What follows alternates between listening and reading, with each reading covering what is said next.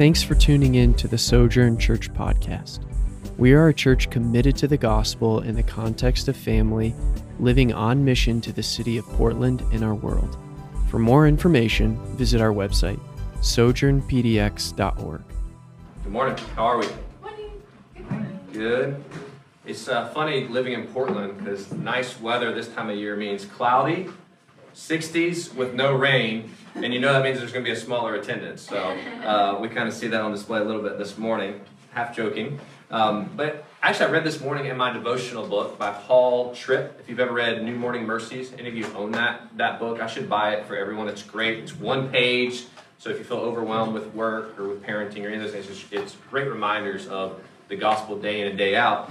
And uh, I was reminded this morning that we gather as a church because we need the reminder of the gospel week in and week out. Because I don't know how your week has been for those of you here, those online, but it's likely you've forgotten at some point. It's likely you've gotten in the weeds of life where you're feeling like a sojourner and you've forgotten. So that's part of why we gather as a church because we I need the reminder, you need the reminder, we need the reminder.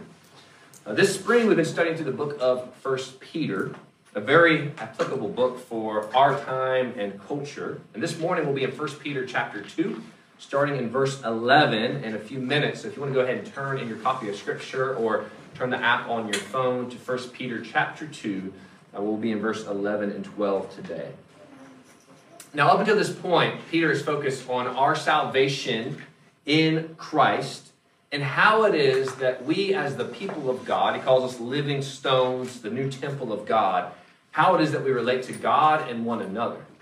But this week, uh, Peter's going to take a shift and he starts to focus less on how it is relate to one another, but now how it is that we, as God's people, relate to the world around us and how it is that we are to engage in a place that is growing increasingly hostile to Christianity.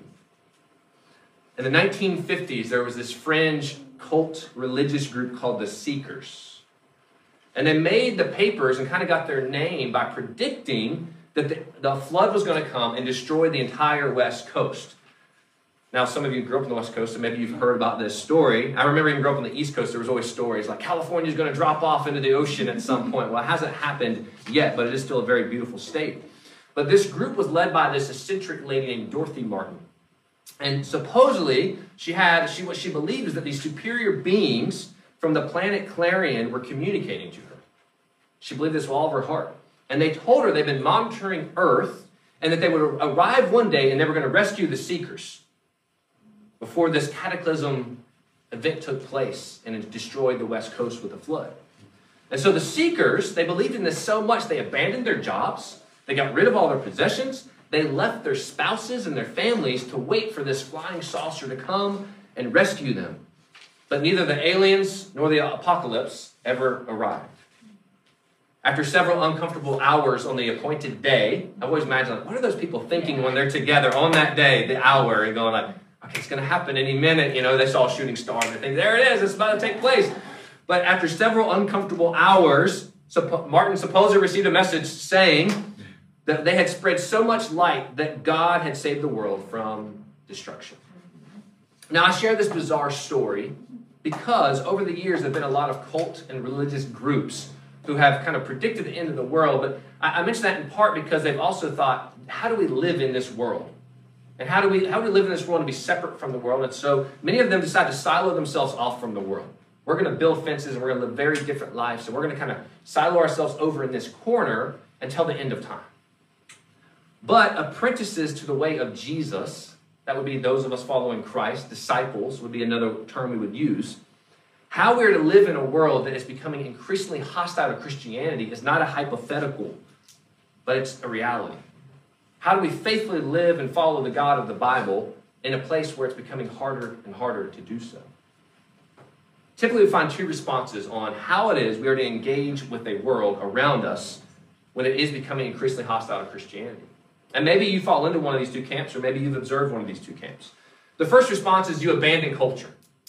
The response goes something like this Why suffer as part of society rather than just disengage ourselves from society? I mean, after all, it's easier just to abandon culture and remove ourselves from it as much as possible. And so uh, this is where I think there's some good intent behind these things, but this is where uh, Christian got slapped on in front of a lot of things for a label, you know, Christian bookstore, Christian music, and like mints. It got down to these Testamints, right? Like these mints that you put in your mouth are going to be somehow be better than the one Trident that you buy at the grocery store when you're checking out. And, you know, and it got on ridiculous, and it was always like the Christian version of this thing. I remember listening to punk rock music and hardcore music, and Ben can say amen because he listens to these bands too, and it was always like, oh, you, you shouldn't listen to this band, but you can listen to this band because they sound really similar, but they're just singing about Jesus versus something else in culture and society. So we did some of these things. A second response is you change culture. And there's a positive form of this, but I'm thinking in the most negative sense. Like, we are going to change culture. So the thinking often goes if we can get the right politicians in office, we are in a primary. I'm going to recommend go vote. That's one of the most political statements I'll make today. That we can turn our country back into a Christian nation. We have to get those right individuals in office. Once again, I think there's some good intent there, but I think we've also seen the abuse of that there. People who don't follow Jesus at all, who maybe have similar morals, and they're, they're moralistic, we think, man, that'll help change us into this Christian nation. Or perhaps if we can indoctrinate our children well enough and educate them well enough, we can help shape the future generations of leaders. And so while some Christians say we're going to abandon culture altogether, and some say, no, we're going to engage and we're going to change culture through activism and not to see it in heaven, uh, in Portland as it is in heaven, but to actually see heaven. Think some people think like this is heaven and that it'll become that through this change. I think both approaches can actually be kind of naive. They can also be misguided if they go unchecked. It can leave one as a very irrelevant witness. Those people are so disengaged from the culture that they don't know anything that's happening in the culture and the other simply accommodates prevailing culture and its norms. But this question of how we relate to the culture around us, it's not a hypothetical. It's not a debate that we say, how do you do that? It's a reality that's in front of us. So it's the practical question of how it is that you and I live as sojourners in a foreign land. And for us, this foreign land is called Portland. So instead of these two extremes, I'm going to advocate for a third option which is engage culture in light of Scripture. Engage culture through the, sometimes I'll, I'll talk about this, like engage culture through the lens of Scripture, through the lens of the gospel. And so we disentangle ideas that Christians can and must affirm. There are things in Scripture that say we, we have to affirm these as orthodox, biblical, believing Christians. But then there's some other ideas that we cannot and we must not embrace of the culture around us and be able to discern those areas. And so today, what Peter's going to do, he's going to explain as God's beloved children how we are to engage the culture around us. And so if you're taking notes, our first point this morning is as God's beloved children, we are called to live distinct lives. Look at verse 11 of 1 Peter 2 says, Beloved, I urge you as sojourners and exiles to abstain from the passions of the flesh which wage war against your soul. So he starts by calling us beloved. Maybe spend some time one day studying that word and what that means. But what he's doing is he's reminding us on the front end that as we step out into the world, that we're not stepping out alone, that we are deeply loved by God. Now, to know that you're deeply loved by God, it should be an encouragement to you, but it should also reshape how we relate to the world around us. This reminds us that if you've been tracking with us for the last, I guess, two months now, that we are set apart by God for God, which includes abstaining from the passions of the flesh. So, how do we live distinct lives? Is it totally disengaging from culture altogether and putting up fences? Is it trying to get the right people in office to persuade and change culture? He says we live distinct lives by abstaining from the passions of the flesh. Now, the bodies that we live in, and hopefully everyone can, I get an amen or at least a nod, like we still struggle with sinful desires, do we not? Right? Amen? Like we all still struggle with sinful desires. Thanks, I'm not alone in that. And Peter calls us, though, he says, to abstain from the passions of the flesh, abstain from these sinful desires. Easier said than done, Peter. So, how do we do that? One is we keep an eye on them. and we try our best to keep them at a distance. A friend of mine said it this way As long as we are in this world, then we need to be killing sin, or sin will be killing us. Sin is not your friend. But here's what I believe most of us are I believe that most of us are in this place where sin is a reality that we're so used to that we don't consider it dangerous. We've become so comfortable with sin because it's all around us that it's almost, eh, this is just how it is, right? And so we've become comfortable with sin. And if we're honest, I'm the only one speaking at the moment, so once again, I can get nods. If we're honest, sin looks fun. And it's full of momentary pleasure. I mean, how bad and harmful can it really be? I mean, nobody else is around. Nobody else has to know about this. Just don't get caught on video because then it'll be all over social media. But what does Peter say about sin here? He says, it wages war against your soul. That doesn't sound like something comfortable to play with. You may have heard the story of the lady and the pet python. This lady loved her python dearly. Those animal lovers in the room, you can, you can resonate. But she loved her python dearly. Now, I have a fear of any kind of snake, so this would not be my story. But she loved this python so much that she allowed the snake onto her bed at night, provide the warmth for it. She'd sleep on her belly, and the snake would slither on top of her, often stretching itself from her head to her toes. Go ahead and kill me now. One day she noticed, though, that the python had stopped eating. Now, if you've got an animal and you notice it stops eating, you get concerned. What's wrong with my pet? With my furry little friend? Or slimy little friend in this case. So she took the snake to the veterinarian. And the vet asked her some questions about the python's daily activities. What is the python doing? And well, she said, Well, the python sleeps with me at night in my bed. And the veterinarian became quite concerned. He asked her if the snake ever wrapped itself around her and if it ever stretched out along her entire body from head to toe. She said, Yes, it does this every night. That's exactly the sort of thing that my snake is doing. And the, the, the color drained from the vet's face. And he explained, Your python is not snuggling with you, your python is measuring you because this, your snake has stopped eating because it now has plans for the greatest feast of its life, and it's you. Now, I don't know if this story is actually true or not. The debate's out on the internet, but it's told as it's a true story that the python was starving itself to eat her.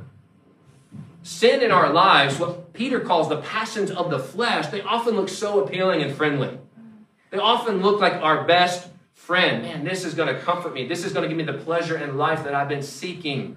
This is what I can't find in my spouse or my family or my friends. I can't get this anywhere else that we don't realize that sin's intention, like the python, is not to play nice with us. But sin's intention is actually to kill us. James 1:15 says, Then desire, when it has conceived, gives birth to sin. And sin, when it is fully grown, brings forth death. And so since sin intends to kill us, Peter wants us to know and be aware of what these sins are. And here's the reality, they look different for each of us, but there's some commonality, there's some common themes. We each have areas that we are weaker in. For some of us, it might be some type of pleasure. That's, that's the, the area that rages war on our soul. For some of us, it's some type of self reliance that I can do this life. I don't need God's help. I don't need others' help. For some of us, it's some type of covetousness. Man, I wish I had what they had the car, the house, the bigger church. For some of us, that's some type of idolatry. I can only have that thing. Or if I lose that thing, remember that cornerstone we talked about a few weeks ago. The point is, we all have areas of sin struggle. I'm glad we, we're all on the same page, right? We're all in the same boat this morning. And most of us, we're weakest when we're tired, when we're stressed, when we're burnt out, overworked, maybe just bored. Right? And so I think what Peter's doing is saying, I want you to be self aware enough this morning to recognize that you still have sin struggles, know what those are, because how in the world can you abstain from something if you're not knowing what it is? This is where maybe we can name it and claim it. Not as the gospel message, but name and claim what the area of the weakness in your life. So that when it that creeps up in your life, you'll be aware in order to abstain from the passion of the flesh. And how do you do that? You do it through the power of the Holy Spirit within you. And so, first, we're called to live distinct lives. Which brings me to my second point.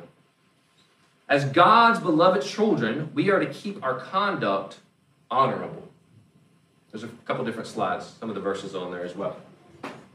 There you go. As God's beloved children, we're, we're to keep our conduct honorable. Pick up verse 12. It says, Keep your conduct among the Gentiles honorable, so when they speak against you as evildoers, they may see your good deeds and glorify God on the day of visitation.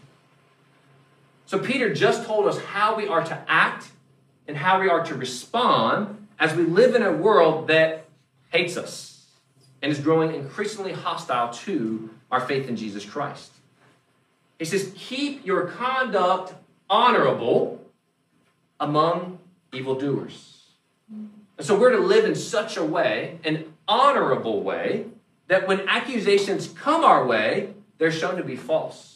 We're going to unpack that a little bit, but basically, accusations will come your way, but live in such a way that you are living an honorable life. 1 Peter 4 3 through 4 tells us this. For the time that is past suffices for doing what the Gentiles want to do, living in sensuality, passions, drunkenness, orgies, drinking parties, and lawless idolatry. With respect to this, they are surprised when you do not join them in the same flood of debauchery, and they malign you. Now, I remember not that long ago in the U.S., if we're honest, it was relatively easy to be a Christian.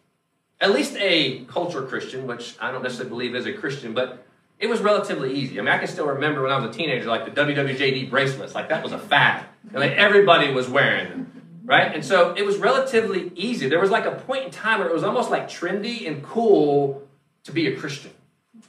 As odd as that sounds, especially where I grew up. But that is quickly changing, and cities like ours is, is leading that change and leading that charge. Growing up in the late 80s and early 90s, people who believed the Bible was the inerrant word of God were still respected for living their lives that way. They still had a respect, even if people didn't agree with that and didn't follow the Bible, there was still kind of a, okay, that's a that's a choice that you make and, and, and you're still respected. Yes, evolution was being taught in schools, but creation was still just as much of a legitimate option when it came to basically how we got here.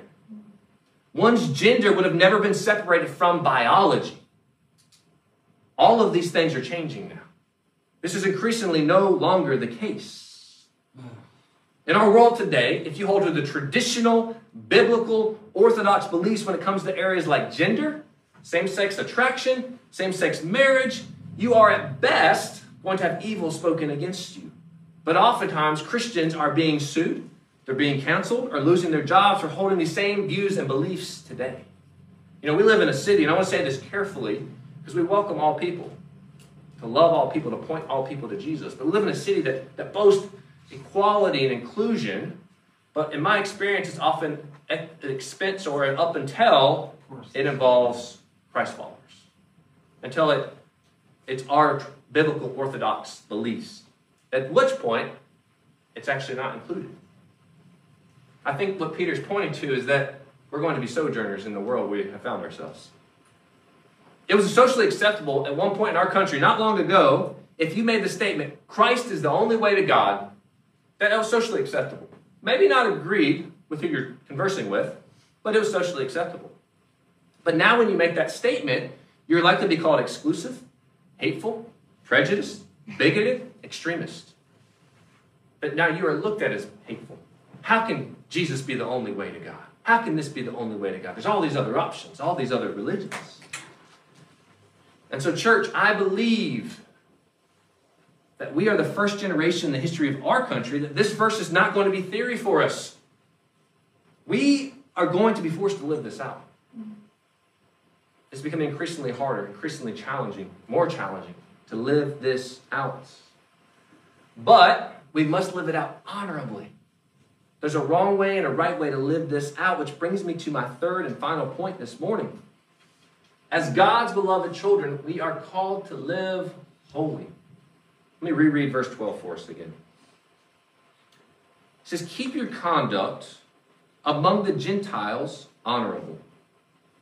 So when they speak against you as evildoers, they may see your good deeds and glorify God on the day of visitation. My friend Matt Carter, he makes three distinct points that we see from Peter in this one verse on how we relate to the world. First, our holiness will be confrontational to a lost world. Second, our holiness should be visible to a lost world. And third, our holiness will be evangelistic to a lost world. I'm going to break those down real briefly, and then we'll wrap up. So, first, our holiness will be confrontational to a lost world. It says, so that when they speak against you as evildoers, notice that Peter doesn't say if they speak against you. Peter says when they speak against you, meaning it's going to happen. It's only a matter of time if you haven't already experienced it.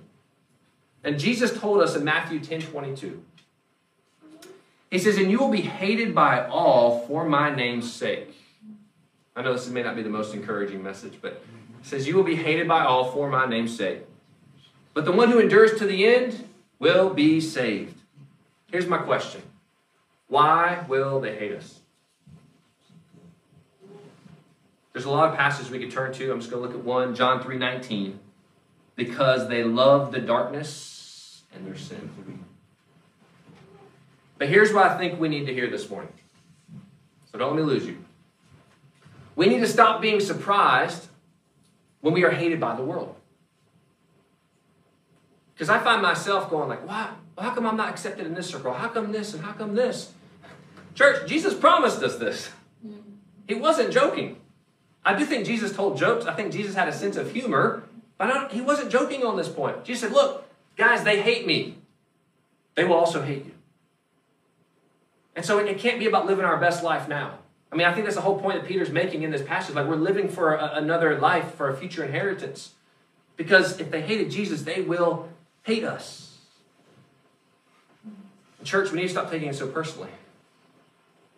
It's hard to realize that, man, I will, I will be disliked. Right? We all want to be liked. We never really graduate beyond middle school, is my theory. We just get older. We just get put in taller and wider bodies. But we, we all want to be liked, right? We all want to have friends. None of us want to feel alone. So it's hard going, man, this, if I take this like seriously, I can't take it personally though, that the world will not like us. John 15, 18 through 19 says, If the world hates you, know that it has hated me before it hated you. If you were of the world, the world would love you as its own. Did you catch that? If you were of the world, the world would love you as its own. But because you are not of the world, but I chose you out of the world, therefore the world hates you. 1 Peter 4 12 through 14, we'll be there in a couple weeks. It says, Beloved, do not be surprised at the fiery trial when it comes upon you to test you, as though something strange were happening to you. But rejoice in so far as you share Christ's sufferings, that you may also rejoice and be glad when his glory is revealed. If you are insulted for the name of Christ, you are blessed because the Spirit of glory and of God rests upon you. Living out a biblical Christian ethic will be harder and harder, and we will be hated by many for those ethics, for the way that we live. But as hard as it becomes, it shouldn't surprise us. If anything, when this happens, you know what we actually should do? It should be like a really weird form of encouragement. You ever met someone and they're going through the same struggle you're going through? And you're like, I'm glad I'm not the only one. Not that you're like, I'm so glad you're going through this. But you're like, oh, I'm not the only one. Oh, you struggle with parenting as well? Okay, good. I'm not the only one. Oh, you have marriage issues too? Good. I'm glad I'm not the only one. Got to keep it all together. But this, in some weird way, should encourage us. Christ told us this would happen. If it never happens, then we might question how we're actually living. Are we living in the world and looking too much like the world? Are we living in the world but not of the world? Second is our holiness should be visible to a lost world. He says, that you may see your good deeds.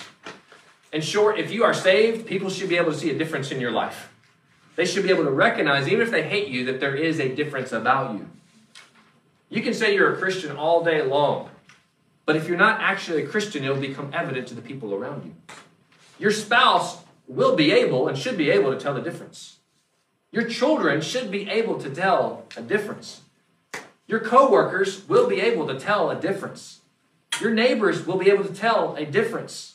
Your friends will be able to tell a difference. They may not like you in certain areas, they may not accept you in certain areas, they may even hate you in certain areas, but they should be able to tell a difference. And so if you are saved, then the lost around you will see the difference in how you respond, how you engage, how you interact. And Peter says, make sure you keep your conduct honorable. I mean, wouldn't you want that to be said about you? If, if people don't like you and they have this thing because of your ethics and your convictions, but they say, but he's honorable. She's honorable. There's something to be said about being honorable. And so Peter's point slander is coming, but your life should always contradict the slander. Your life should always contradict the accusations that they throw. And we have no reason to slander back. That's the flesh side of us. Right? Somebody comes against you for something, or they come towards you and you feel like they're throwing hate at you, and our response is, I'm gonna throw it back to you. Don't you mess with me.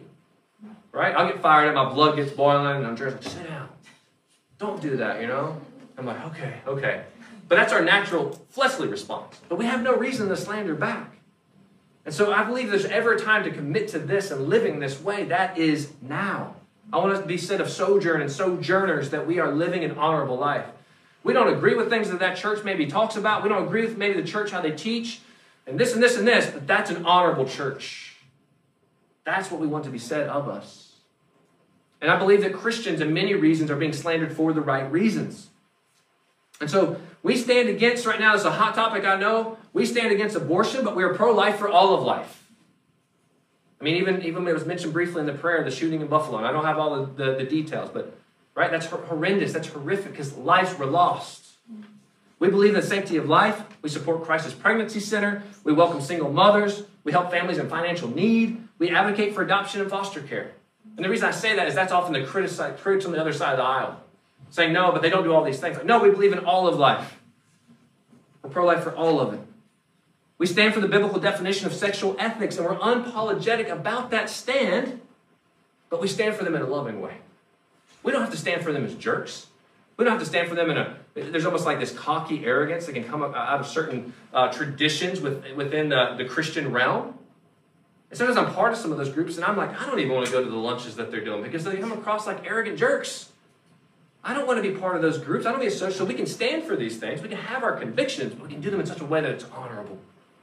That we're, that we're not coming across as, as jerks. And so, what are some reasons we might be slandered that we shouldn't be slandered for? Simply being sinful jerks. Right? Not being in a loving way to people. Being too political. This is the whole idea of Christian nationalism. That, you know, we're going to charge it this way. Those are reasons that we should be slandered. But if we're living in an honorable way, if we're living in a loving way, that the, the slander should not hold up.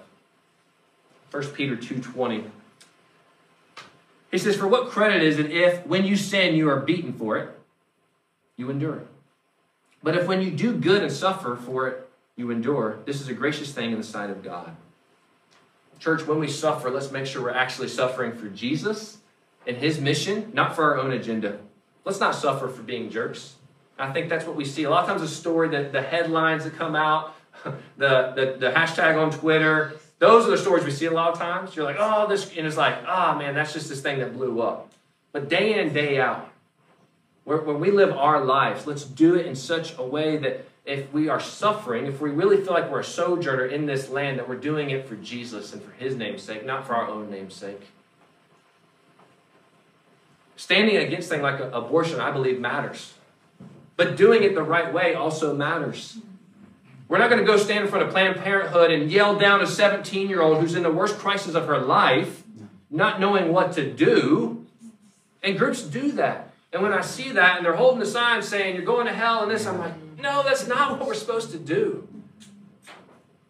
I can't speak for Jesus, but I think Jesus would wrap his arms around her in that moment of crisis, in that moment of decision.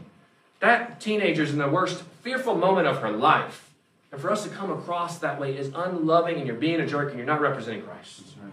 There's a better way. Attacking people and making fun of those in opposition is not honorable. That's the flesh side, right? And I'll be honest, I'm guilty of it sometimes. Oh, these people, blah, blah, blah, blah, and oh, I can't stand this. And, you know, it's like we're on the playground again and you're just making jokes about people's clothes and this, but we do it with the bigger issues of life. That's not the way that we're called to do it. We're called to engage and act in an honorable way. In a way, in such a way, this is what I hate about our culture right now. I know hate's a strong word, but there's so much polarization. You can't disagree with anyone. You can't hold your convictions any longer without you being canceled and being hated. And I, am fighting for another way. With my friends here, and once again, I'll say this a lot, but have a cup of coffee with me, okay? We might really disagree on this, but can we have a game night tomorrow night? Because I really like you. I like you and love you as a person. But we're just going to really disagree on this. And I think it has to come back to that. We can't be just doing it with a megaphone. It's the, it's the relationships that we have to have. Do it in an honorable way. Do it in a way where they almost want to agree with you because they love you so much, but they just can't get there, not yet. And so my question is, and ask yourself this this morning, is how I'm approaching life as a sojourner honorable? Am I doing it in an honorable way? And third, our holiness will be evangelistic to a lost world. It says, and glorify God on the day of visitation. This simply means on the day of judgment. Jesus told his disciples they would be hated. But he didn't say, hey, you guys will be hated. Whew, I'm going up to heaven. he said, you will be hated. Now let me lay hands on you. I'm going to commission you to be witnesses to all the world. Like, you got to be sitting there like, Jesus, you just told us the world's going to hate us, and now you're saying, go out into all the world and tell them about my love. Like, really? That's, God, do we have to do this? He didn't pray. Jesus didn't say, guys, come here. Let me pray for you. I pray that you'll be culture warriors. I pray that you'll be, uh, I pray that you'll be amazing debaters. No. He prayed, Father, make them holy as I am holy. He knew that it would be critical to our witness. And so we needed, we needed that light to overcome the darkness, the light that we talked about last week. In Acts 1 8, says, But you will receive power when the Holy Spirit has come upon you. And you will be my witnesses in Jerusalem and in all Judea and Samaria and to the ends of the earth. Here's the reality it will always be easier to disengage from culture or to accommodate culture. It'll always be harder and costlier to proclaim the wonderful excellencies. If you guys remember last week, we talked about the wonderful excellencies of God to the culture around us. But that's why we're here. We're here to proclaim the wonderful excellencies of God to the people around us. And are we going to feel like sojourners in the process? Yes, we're going to feel like sojourners in the process. But that's my prayer for our church. That's my prayer for our world. And that as we engage the world through the lens of Scripture, that we'll see some that will turn to Him. Because of, of, of the honorable way we do it and because of the evangelistic witness that we have in the moment.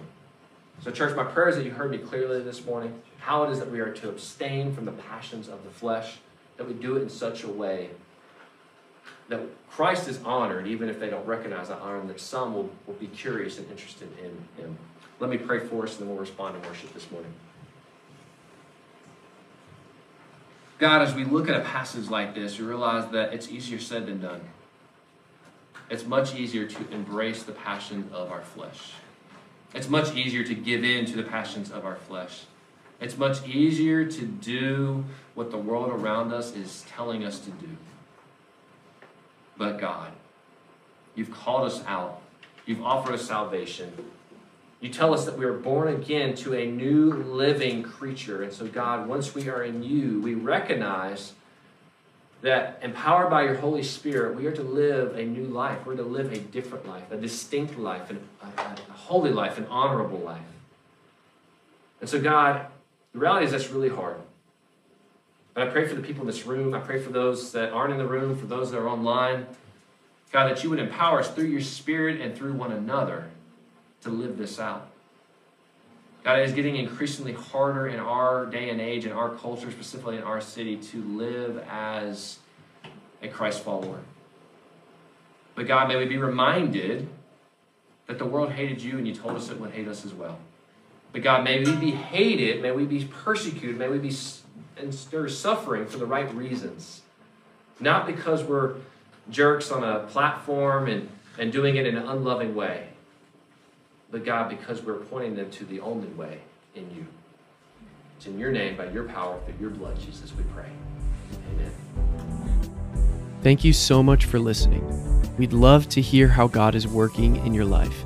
You can connect with us and find more available teachings and resources at our website, sojournpdx.org.